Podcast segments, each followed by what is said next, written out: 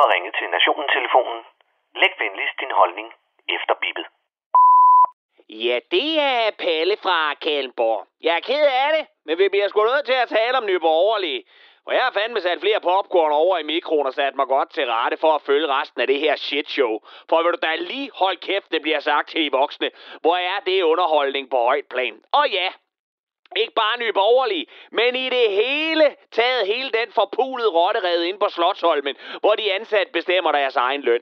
Men lad lige starte med dem, som stjæler alle overskrifter i de her dage. For nu sagde jeg godt nok, at Slottholmen det er stedet, hvor de ansatte bestemmer deres egen løn.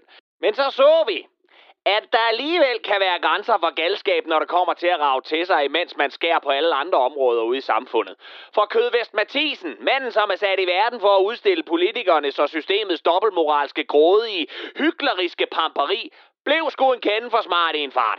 Der skulle nemlig lige smides 55.000 kroner i formandstillæg oven i de i forvejen 59.852 kroner og 83 øre i vederlag. Samt 350.000 kroner fra en pulje af personlige donationer, som skulle have været brugt på en festlig kampagne med arbejdstitlen Bøje på borgen.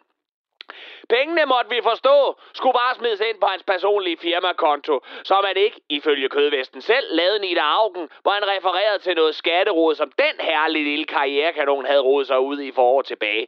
De enorme summer blev så alligevel for store for hovedbestyrelsen, som til sidst valgte at afsætte ham som formand, og dernæst smide ham ud af partiet. Og hvorfor skulle Kødvest Mathisen så have alle de penge? Jo, altså faktisk, så synes jeg da personligt, at et formandstillæg ikke lyder helt sindssygt. Og når man kigger på, for hvilket parti er konspirationsteoretikere og spontanbløder med mere end almindelig skepsis over for alt, der dufter af spidskommen og koraner, så er 55.000 kroner måske lige i underkanten. Og læg så der til alt den tid, han skal være hjemmefra for at redde stumperne af landsbytossernes om hejhus, som var brændt ned til grunden og pisset i asken. Tænk sig, så er 350.000 kroner vel ikke for meget at forlange for en mand, som sætter sig det for. For mig, der er Lars Bøje Mathisen tossen til et paralympisk lege, uden arm og ben, der vil svømme 500 meter butterfly. Det er imponerende, men pisse dumt. Og nu er, Bo- nu er Bøje så borte med Vesten, og tilbage står, der, står det Kennedy baghoved udblæste parti og aner hverken tud eller røv om noget som helst. Men hov, hvad er det? Det er ude i horisonten. En ensom rytter på vej mod byen, klædt i hvidt fra top til tå. To seksløbere hænger på hver side af de yndefulde hofter. Jamen er det ikke?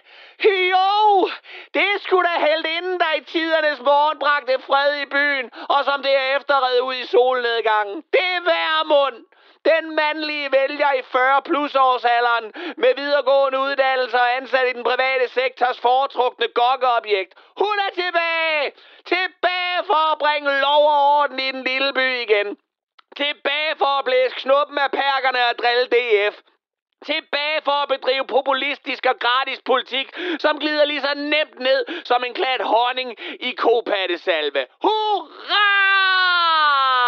And so she's back from outer space. She just walked in to find us all with that sad look upon her face. Og pyt, nu bliver alting godt igen. Nye borgerlige, nu bliver de taget alvorligt igen. Hold kæft, det var tæt på, at de var ved at blive til grin. Så er der jo bare tilbage at grine af Bergur Lykke Rasmussen, som endelig gav op og lod sig indfange i hans fars nye super fede parti, som jo bare var det, vi alle sammen gik og ventede på. Tilbage er bare at grine af Jens Rode, den væltede cykel, som nu har meldt sig ind i Venstre igen. Tilbage er bare at grine af Jon Steffensen, det lede svin, som alle landets aviser og skuespillere kræver korsfæstet med 39 piskeslag og en tornkrone på hans fedtede Anders Akkergarn. For Pernille, hende griner vi fandme ikke af. Det eneste, og det mener jeg virkelig, det eneste jeg for alvor er bekymret for, det er, om Lars Bøje med de ganske, ganske få penge, han tjener, så stadig har råd til det lokumspapir, som han så stolt fra Folketingets talerstol proklamerede, at han var i stand til at bruge i eget røvhul. Når han altså havde skidt i bukserne. Og det var Palle fra Kalmborg.